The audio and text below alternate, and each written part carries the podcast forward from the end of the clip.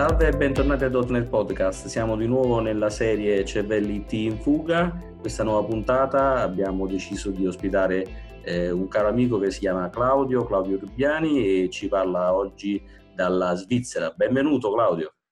Sì, ciao a tutti, saluti da Zurigo. Bene, caro Claudio, allora eh, questa serie che abbiamo introdotto da poco è una serie che è dedicata alle persone, agli italiani che fanno il lavoro nell'ambito IT e che si sono trasferiti all'estero. Diciamo, l'idea è quella di dare un po' di informazioni, consigli e diciamo, precisazioni a quelli che vogliono mm-hmm. intraprendere una serie di eh, attività all'estero oppure trasferirsi del tutto. Prima di tutto parliamo di te, tu di dove sei, dove sei originario e diciamo, cosa fai normalmente come lavoro. Io ho 48 anni, sono originario di Modena, dove attualmente vivo con eh, la famiglia, anche se sono ormai 5 anni e mezzo che lavoro all'estero, da lunedì a giovedì, da lunedì a venerdì, eh, con un po' di, di flessibilità riesco comunque ad avere questa doppia vita di Dr. Jekyll e Mr. Hyde, nella quale mi, mi, trasformo da manager internazionale a padre di famiglia con due figli da, da crescere a Modena. Beh, beh, ma tu sei stato, adesso in questo momento sei a Zurigo, ma tu sei stato anche in altri paesi, giusto per far sì. capire. Io ho iniziato nel 2012 a fare due anni e mezzo a Londra, e poi ho fatto due anni e mezzo in Germania e ultimamente sono arrivato a, a Zurigo, quindi si direi internazionale.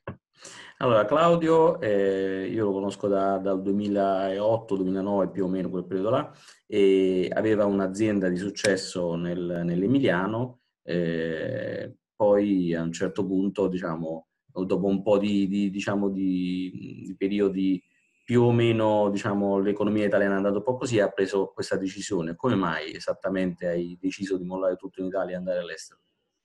Mi, mi, sono reso conto a un certo punto, diciamo all'apice della mia carriera lavorativa, che le dimensioni dei progetti che stavo seguendo, dei progetti software, dei progetti IT che stavo seguendo, si stavano riducendo. Quindi era un po' entrato in Italia il modo comune di ridurre i budget, di fare sempre, sempre di più con sempre meno risorse e questa cosa comunque mi aveva portato nel tempo a partire da progetti con 30 persone, budget di milioni di euro su molti anni, poi riduci, riduci, riduci. A un certo punto mi sono guardato allo specchio e ho detto ok, come carriera posso o andare a fare le macro di Excel con tutto il rispetto per, per quelli che fanno le macro di Excel eh, o cercare veramente di, di cambiare qualcosa. E la scelta è stata la seconda, quindi ho iniziato a fare application online eh, su, su, Londra, era comunque una città che mi affascinava, nella quale gli investimenti nel settore digital sono tuttora fortissimi e dove ho trovato comunque lavoro inizialmente con Telefonica Digital, quindi l'operatore Telecom, e poi con Transport for London, poi altre start-up. Quindi è stata veramente un'esperienza divertente, entusiasmante, professionalmente insomma, fatto crescere. E finita questa esperienza, eh, sono stato in Germania come dipendente per Accenture Digital, dove ho fatto altri due anni e mezzo, anche lì progetti di stampa internazionale, sempre settore digital, mobile app, social. E ultimamente sono arrivato appunto a, a Zurigo. Bene, allora Zurigo lo lasciamo dopo per precisazioni, ma per capire ancora il momento in cui sei partito, tu diciamo, eh, sei un tecnico diciamo, che però è poi diventato un imprenditore di successo, lo diciamo perché insomma, io conosco tuoi, tuo, la tua storia e so che l'azienda che hai avuto è stata un'azienda diciamo, di un discreto successo, insomma, quindi non era proprio un'aziendina insomma, così e, e, poi a un certo punto questa decisione ci vuole un certo coraggio, insomma, ricominciare, tra virgolette, ricominciare perché comunque insomma un background ce l'avevi, uno skill elevato ce l'avevi, quindi comunque non sei partito proprio da zero, però comunque un certo coraggio ci vuole o no? No, il coraggio ci vuole, e quello sì, perché comunque sono tanti i dubbi che, che vengono in mente, gli amici, la famiglia, la cultura, e quello, quello sicuramente ci vuole. E diciamo che più delle volte questi blocchi sono blocchi psicologici, mentali che, che, ci facciamo in realtà quando uno pensa che con 5 ore prendo l'aereo, arrivo in qualunque città europea e che ci sono varie possibilità. In realtà non è molto diverso lavorare a Londra o a Monaco di Baviera o a Zurigo rispetto a lavorare da Roma, spostarsi a Trieste o, o a Palermo o a Milano per lavoro. Quindi è un po' insomma, l'approccio mentale che, che, consiglio di cambiare per chi è interessato a, a, fare questa esperienza. Quindi tu ti sei occupato sempre di management alla fine, quindi sempre nell'ambito sì. Mi sono sempre però... occupato di, di management, anche se devo dire che in Italia, lavorando per piccole aziende, e alla fine uno è portato a fare un po' la parte di contatto col cliente, un po' di pre-sales, un po' di sales, un po' di okay. request for proposals, un po' di project management, un po' di eh, recruiting per trovare le persone che, che fanno poi il lavoro. E quindi diciamo, da un lato siamo come italiani molto flessibili, dall'altro abbiamo questa mancanza di specializzazione che è molto disarmante per un recruiter straniero. Quindi quando dite a un recruiter straniero che facevo questo e quello e quello, già al, al primo e questo è già confuso. Quindi non, non ditelo, trovate la vostra specializzazione e prendete una strada che veramente è la vostra. Questa, questa è un'informazione che io eh, voglio estendere perché eh, già c'è un altro amico che poi intervisteremo in un'altra puntata che mi ha raccontato questa stessa cosa, che si è trasferito all'estero e sul curriculum lui aveva praticamente un po' tutto il, il ciclo di sviluppo del software, dalla gestione del cliente, requisiti, project management fino allo sviluppo. E quando è andato poi all'estero a fare i primi colloqui, erano un po' spiazzati perché loro erano abituati un po' verticalmente, questo mio collega andò a vedere in, in Olanda inizialmente, era un po' diciamo spiazzante per il recruiter straniero perché si aspettava di trovare un project manager che facesse solo il project manager o uno sviluppatore che facesse solo lo sviluppatore o un tecnico che facesse solo una certa cosa. Quindi trovare una persona che sapesse fare un po' tutto era diciamo un po' diciamo creava un po' di confusione nella selezione, quindi lui dovette tagliare il curriculum per fare, diciamo, creare un profilo più verticale ed essere inquadrato esattamente in una casella. Questa è la stessa esperienza tua più o meno. Confermo pienamente la cosa, sì. Questo fa un po' parte della cultura italiana che dicevamo prima di fare tutto con poco, per cui alla fine devo fare da usciere a spedire le lettere a fare il project manager eh, rispetto alla cultura nord europea nella quale dice ok ho bisogno di tot persone, tot budget, eh, tot mesi di tempo, anni di tempo per fare questo progetto e non è che si sciupino i soldi, però il focus è sul voglio investire al meglio, ottenere il massimo della qualità, il massimo della soddisfazione del cliente con quello che serve. Non hanno la pretesa di comprare la Ferrari al prezzo della Panda, è un concetto che non, non esiste all'estero. Ma questo, allora, questa è un po' l'arte dell'arrangiarsi italiana, no? che abbiamo noi sì. di sapercela cavare in ogni, cosa, in ogni situazione. Ma questo poi dal punto di vista pratico, secondo te, ci dà più capacità di farci valere all'estero o alla fine dobbiamo, diciamo, ridurre il nostro skill per poterci adeguare al contesto? No, penso che sia un grande nostro vantaggio. Noi sicuramente siamo flessibili, siamo bravi nel tenere le relazioni con eh, diverse persone e questa è una qualità che sicuramente è molto apprezzata all'estero. Dall'altra parte siamo forse un po' stretti in ambienti molto regolati, in ambienti dove bisogna seguire le procedure e che forse ci possono un po' diciamo, limitare la nostra creatività e porci un po' di, di ansia. E, no, sicuramente è una cosa positiva, la creatività, la capacità di adattarsi, la capacità anche di conoscere, di sapere, di avere insomma, competenze che, che abbiamo e che sono apprezzate, è sicuramente un punto di vantaggio. Senti, adesso tu sei a Zurigo e di cosa, di cosa ti occupi diciamo, nell'azienda in cui ti trovi? Cosa fai di preciso? Adesso sono dipendente di Forkwerk, che è conosciuta in Italia con i brand di Folletto, l'aspirapolvere. eh, Forkwerk, come un po' tutte le grosse aziende, eh, sanno che il mercato cambierà, che con il social, con il digital, il modo nel, nel quale le aziende faranno soldi in futuro. E sta cambiando, sta cambiando velocemente, quindi ha tutta una serie di iniziative, ha creato un reparto digital eh, per appunto affrontare tutte queste tematiche. Eh, il mio ruolo è senior manager, program manager, quindi in realtà supporto, coordino, faccio coaching ad altri project manager che gestiscono team interni o esterni e tengo il rapporto con il business. Ecco, diciamo anche questa digital transformation ha bisogno di molto supporto eh, sulla parte vendite, sulla parte marketing, perché tutti partono dall'idea sì, digital è bello, digital è semplice, evviva Steve Jobs e poi ci si ritrova a fare un SAP con 800 funzioni e menu di 4 livelli su un iPhone con lo schermo da, da 3 pollici. Sì, sì, sì, questo è, è, il classico paradigma. Tutti pensano che sia uno schiocco di dita e tutto sia pronto, invece in realtà bisogna lavorarci parecchio dietro. Nulla, sì. nasce, nulla nasce dal nulla. Senti, da, tu hai detto che sei da poco a Zurigo, più o meno da quanto tempo sei là? Primi di dicembre, quindi un mese e mezzo.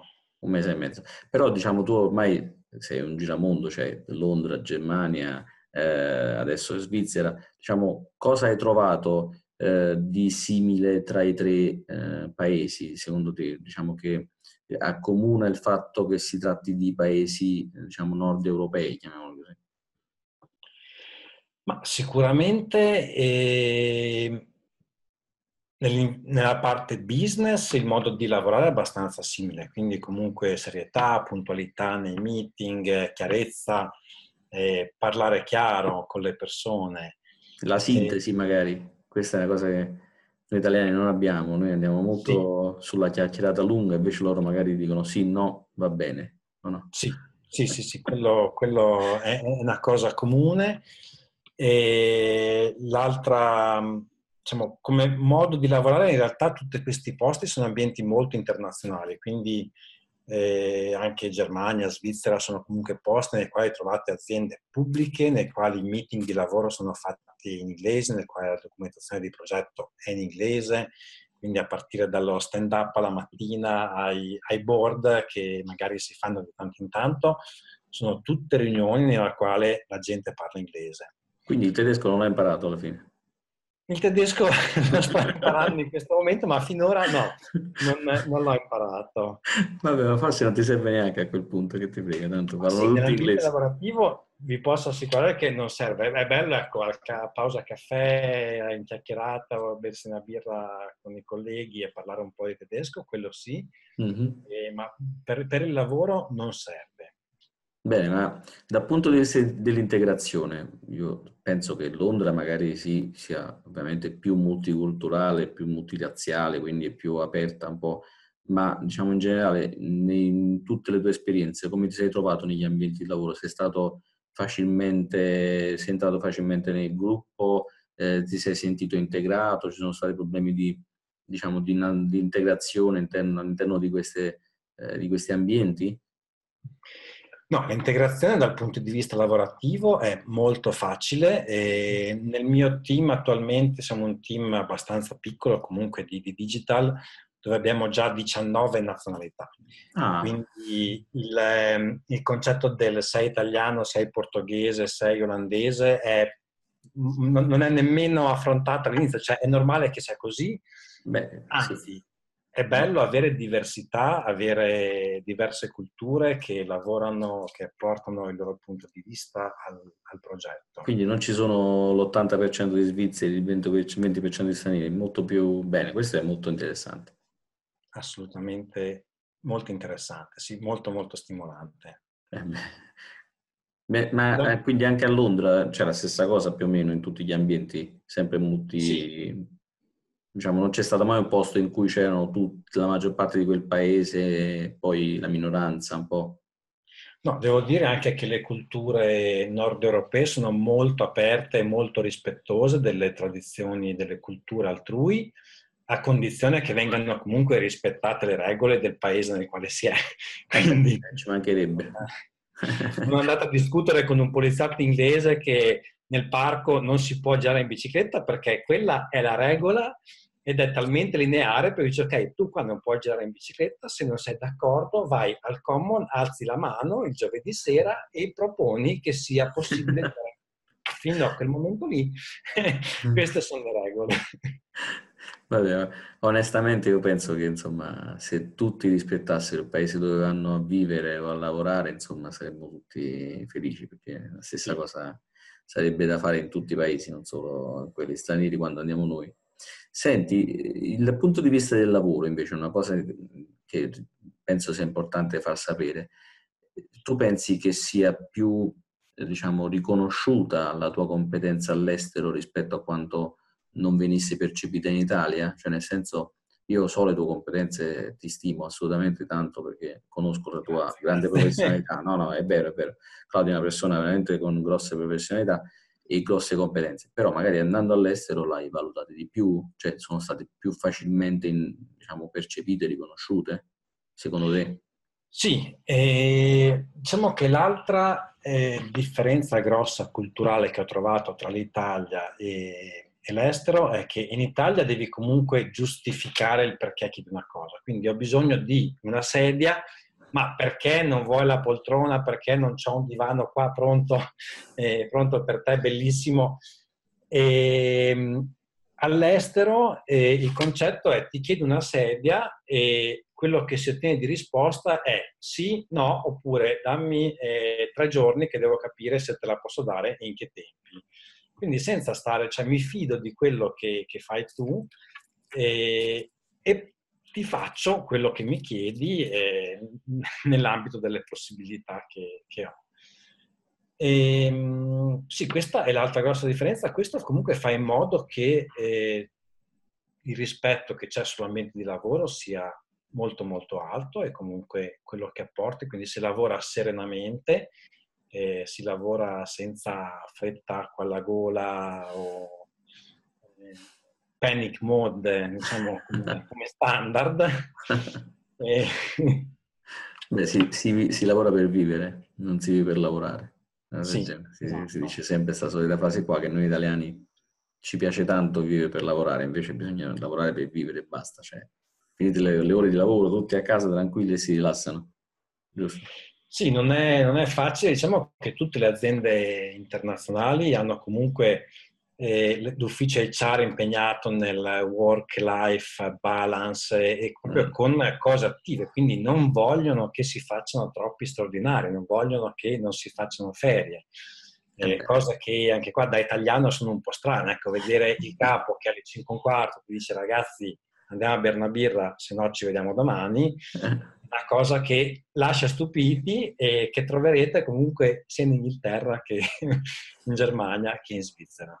Quindi dopo, dopo l'orario di lavoro, se vogliamo andarci a bere, una birra insieme, se no ci vediamo domani, per cui non è che stiamo là a fare gli straordinari e continuiamo a fare il nostro lavoro. Oh, ho fatto la mia giornata, basta, me ne vado a casa. Sì.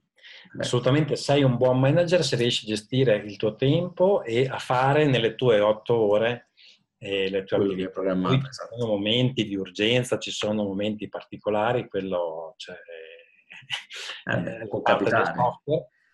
Però, Però, non è assolutamente lo standard. Questo è importante, questo è importante. Quindi di conseguenza come viene valutato il tuo lavoro, diciamo le tue competenze vengono valutate di più, c'è anche più meritocrazia, cioè nel senso eh, immagino che ci sia anche un processo di valutazione no? più attento o no? Sì, il discorso della valutazione è sempre diciamo, molto particolare a seconda di quanto il, il manager a cui riporti, il tuo superiore, eh, è attento a quello che fai. E, ehm, per mia esperienza, diciamo, è abbastanza raro non raggiungere il target che viene fissato all'inizio dell'anno, all'inizio del periodo con, con il proprio manager. Quindi, diciamo, tipicamente se uno fa il proprio lavoro, eh, gli obiettivi li raggiunge e di conseguenza anche i premi e avanzamenti di carriera vanno di pari passo. Beh, beh, questo è importante perché molte volte eh, ci sono in Italia delle situazioni in cui lavori tanto e non vieni eh, diciamo riconosciuto e magari altri invece che fanno poco ma riescono a mettersi più in luce quindi riescono più a, individua- a essere individuati come le persone chiave, mentre invece magari quelli che lavorano stanno dietro. Penso che là sia un po' più corretto. Senti, tu resti eh, da lunedì a venerdì, eh, diciamo adesso a Zurigo, prima a Londra, poi anche in Germania. Poi hai detto che torni a casa per il weekend, quindi passi il weekend con i tuoi. Eh, come, durante la settimana hai coltivato delle amicizie, cioè con i colleghi, con altre persone, magari sei riuscito a trovare un'integrazione anche all'esterno dell'ufficio, a parte la birra, diciamo, dopo il lavoro, però magari, che ne so, andare a vedere una partita allo stadio in settimana, che ne so, dico una, una fesseria, no? Una cosa del genere.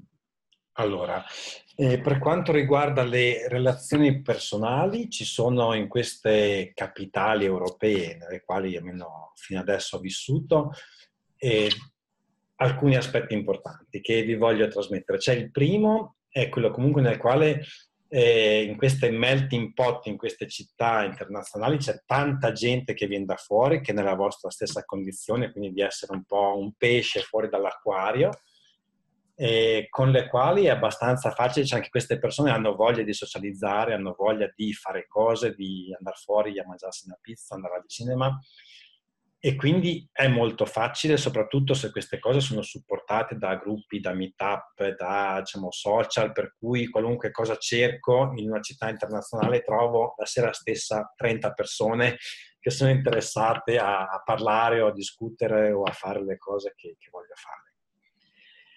E la seconda è che comunque sono città nelle quali c'è abbastanza turnover, quindi succede di fare amicizie eh, che per un motivo o per l'altro ci si sposta, si sposta uno, si sposta l'altro, eh, si fa fatica a portare avanti, quindi diciamo questo è un po' un lato negativo delle relazioni. E l'altra cosa che io ho notato è che comunque per quanto la vostra lingua inglese o francese o tedesca possa essere buona, e lo scherzare, la battuta, l'intonazione che si ha con un italiano non è la stessa cosa con, con una persona di un'altra lingua. Quindi eh, tante amicizie, anche se devo dire in realtà i, i rapporti più veri, più, più, profondi si hanno, almeno nel mio caso, con gli italiani, perché comunque c'è un feeling diverso, ci si riesce a capire con uno sguardo, con una parola, con un'intonazione in modo diverso.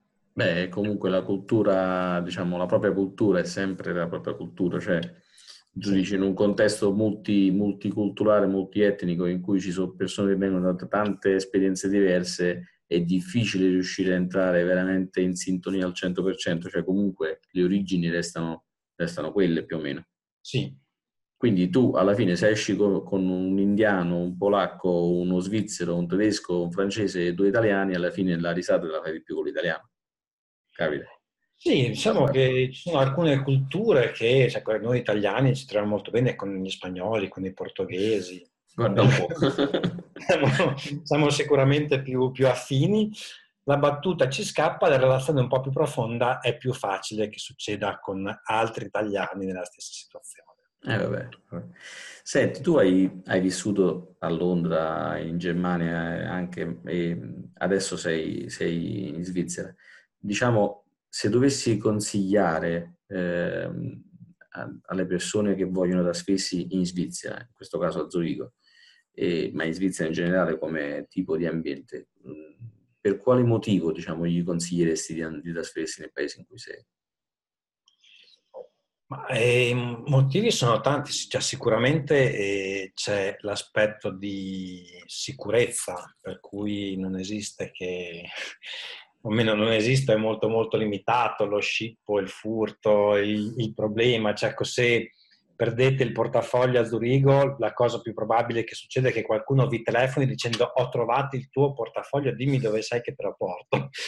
Questa è, una cosa che, che è bella.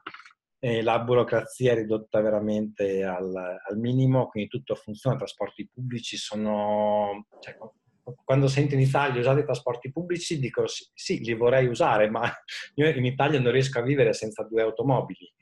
Eh, quando a Zurigo in 40 minuti esco dall'ufficio, prendo il tram, prendo un treno, arrivo all'aeroporto e faccio la security, sono dentro l'aeroporto in 40 minuti. Cioè, adesso cosa faccio per tutto il tempo che ne rimane? Io 40 minuti non riesco a fare nemmeno aprile a Roma, quindi penso un po'. e sono 35 km di treno, quindi ti capisco benissimo. No, sì, cioè, sicuramente la burocrazia è, è, amica, le istituzioni supportano, i servizi ci sono, eh, cioè, I pro sono, sono, tanti, ci sono anche dei contro, perché comunque sono città che sono eh, costose, quindi ecco, rimanere senza lavoro in una città straniera eh, porta un esborso finanziario notevole. Diciamo la più costosa qual è stata, secondo te? La più costosa, la più costosa tra quelle che hai, che hai eh, diciamo, dove, dove hai vissuto per lavoro tra Londra... Zurigo è sicuramente una delle città più, più, costose al mondo, anche dove gli stipendi sono tra i più alti al mondo, le tasse eh più basse al mondo. Quindi... Però è proporzionale perché guadagni tanto ma poi costa tanto. Sì, proporzionale, diciamo probabilmente non è...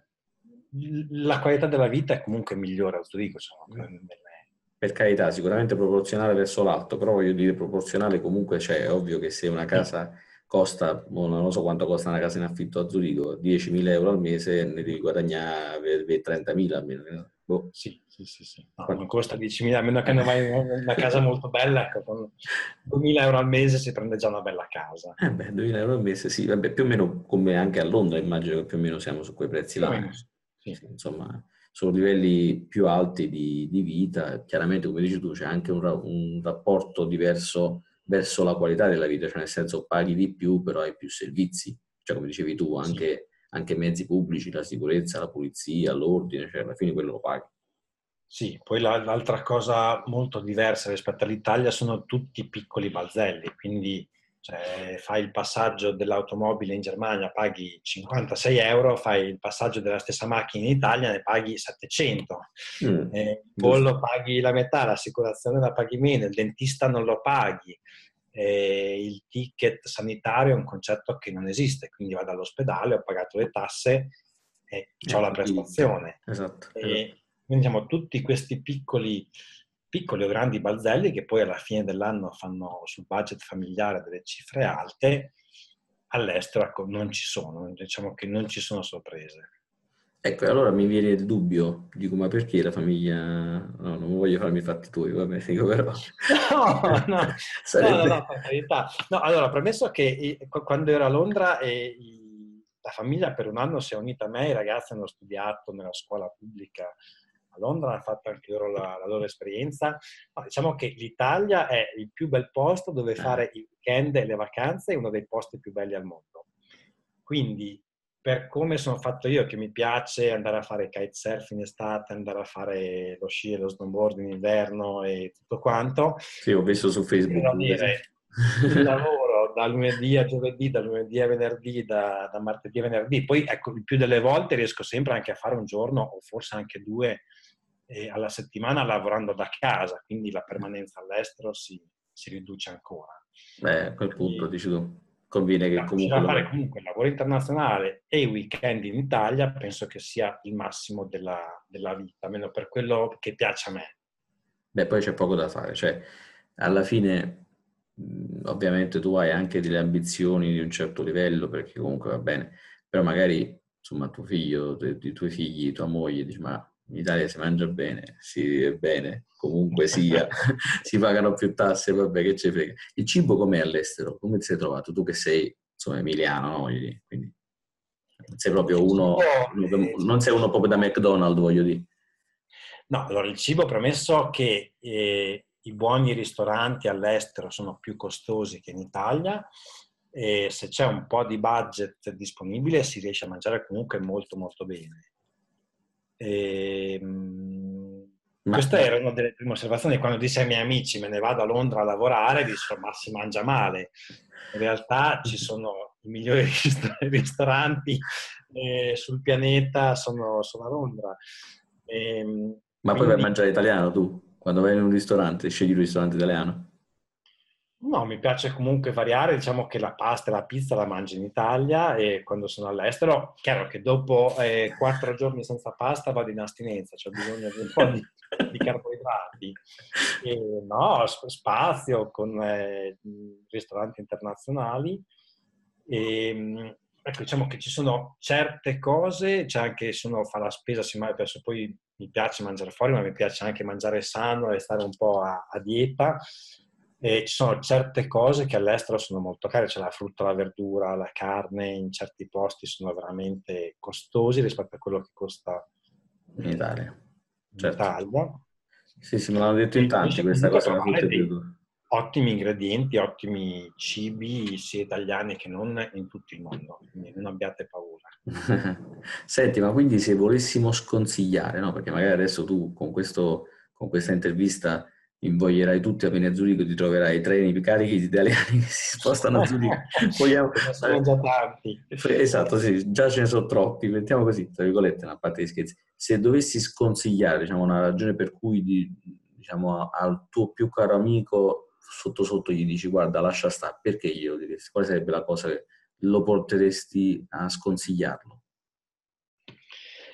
Ma direi, se, se la vostra vita è veramente legata al eh, mi trovo alla sera al bar con gli amici, voglio fare le cose della mia cultura, voglio il mio cibo, il mio mercato, le mie cose, sicuramente essere in una città estera è, è un blocco, cioè è un aspetto negativo. E, ehm, D'altra parte vi dico, se dovete andare a lavorare eh, a Milano, a Roma e, e, siete di un altro paese, la cosa non è tanto diversa. Mm. E, ehm, se non, eh, non riuscite a, ad accettare le regole eh, per come sono, quindi dal codice della strada alle altre cose, eh, questo può essere un problema perché comunque all'estero c'è molto il, il concetto del questa è la legge, queste sono le regole e vanno rispettate. Senza... La disciplina, la disciplina innanzitutto. Sì, in Italia c'è un po' il concetto del questa è la regola ma non vale per me perché esatto. sono amico, perché faccio, perché la mia macchina frena bene quindi posso fare il 100 all'ora. No, ma posso parcheggiare un attimo, devo andare a prendere un attimo il giornale esatto. la rivista. No? Questa, ecco, questa cosa, non c'è questa mancanza di flessibilità e non c'è. Cioè, quindi, quindi se uno è veramente non è capace di rimettersi nel, nei binari giusti, a quel punto è meglio che sta a casa. Questo sì, io a volte dico anche ai miei amici, cioè, quella storia che dicevo prima del, del, Ranger, io una volta ero in novembre, una domenica di pioggia, al, al, parco a Londra con i miei figli a fare un giro in bicicletta e arriva, non c'era nessuno in giro, a un certo punto arriva il Ranger, tu con la sua gippetta, dice guarda qua tu sei in un percorso eh, dove le biciclette non possono stare. Io l'ho guardato, detto Ranger, piove, non c'è nessuno, ci siamo, c'è noi tre, sono io, mio figlio, l'altro mio figlio e c'è lei. E lui mi dice, ma questa è la regola. Non me ne frega niente. cioè... Quindi, per favore, vai sul sentiero delle biciclette e, e, e, cioè, e non si discute, ok? Quindi eh. questa è non chiudo un occhio. Mo, molta rigidità, molta sì, mancanza di flessibilità. All'italiano ho detto, ok, è vietato andare in bici, ma piove, non c'è nessuno, non do fastidio a nessuno, cioè non sto tirando le bombe nel parco. Non no. si può fare. Se era in Italia, manco te dicevano, vai, vai tranquillo. Quindi, ma sì. va bene, senti, ma tu prevedi che in futuro tornerai mai in Italia o, o, comunque sei tranquillo così e pensi che si possa andare avanti tranquillamente? Cioè, o hai pensato fra, fra 20 anni, fra 10 anni, mi, torno, mi trasferisco in Italia? Allora, gli stipendi che ci sono attualmente all'estero non sono paragonabili a quelli italiani. Eh, io in questi 5-6 anni che lavoro all'estero ho sempre avuto nel mio profilo LinkedIn e nei miei job board che ho usato per cambiare lavoro tra un'azienda e quell'altra, interessato a lavorare in paese A, paese B, paese C, Italia. E devo dire che in tutti questi anni ho avuto solamente una proposta arrivata dall'Italia che poi non si è concretizzata e con eh, stipendi lordi decisamente molto molto più bassi di quelli che eh, è possibile ottenere all'estero. Quindi direi sì, se trovassi un lavoro ben pagato eh, per una bella azienda, con un bel progetto interessante, con le condizioni a contorno interessante, sicuramente l'Italia è nel mio cuore, eh, sono italiano, non, eh, direi al momento attuale, alle condizioni italiane, eh, non vedo come questo possa essere possibile. Cioè non, neanche se dicessi, cioè, ok, di mezzo allo stipendio, eh, mi va bene lavorare un po' di più, mi va bene fare cose meno interessanti, non sono sicuro eh, di, di, trovare, di, trovare, il lavoro giusto. Eh, ma purtroppo è così. E eh vabbè, allora dobbiamo tutti pensarci perché onestamente quello che dici tu è corretto, cioè eh, più persone che conosco che stanno all'estero mi dicono tutti la stessa cosa, cioè effettivamente il livello è molto più alto, quindi voglio dire, è, è anche corretto che il proprio lavoro venga secondo me ben valorizzato, per cui non è una questione meramente di soldi, ma veramente di, diciamo, di valore, cioè il valore del lavoro che facciamo noi è, è meno considerato in Italia e quindi anche meno, meno pagato probabilmente, per cui bisogna pensarci su. Va bene, Claudio, io ti ringrazio veramente tanto per il tempo che, che mi hai dedicato, che ci hai dedicato a tutti noi per, per questa intervista. Grazie a voi per, per, ascoltarmi. No, ma è interessantissimo stare qua tutta la serata con te, ma ovviamente non voglio rubarti più del tempo. Poi ovviamente quando sarai di nuovo in Italia, a Modena, magari se riesco a, a incrociare i flussi, vengo a trovarti e ci mangiamo qualcosa insieme. Vol- volentieri. Oppure se tu capiti a Roma, ovviamente. Insomma, Una delle città più belle al mondo, sicuramente, sì.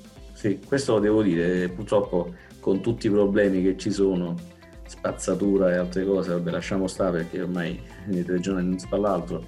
Però effettivamente diciamo, l'Italia noi la trattiamo male, ma dovrebbe essere meglio valorizzata. Bene, comunque se volete sapere qualcos'altro raggiungetemi sui canali social, LinkedIn, email, blog. Lasceremo i tuoi riferimenti nel, nella scheda, quindi chiunque vuole insomma, contattarti, Claudia è una persona assolutamente social, quindi una persona veramente disponibile. Io lo ringrazio ancora e lo saluto e insomma io e te ci vediamo ancora. Ciao Claudio, grazie mille. Benissimo, ciao a tutti, grazie. Ciao.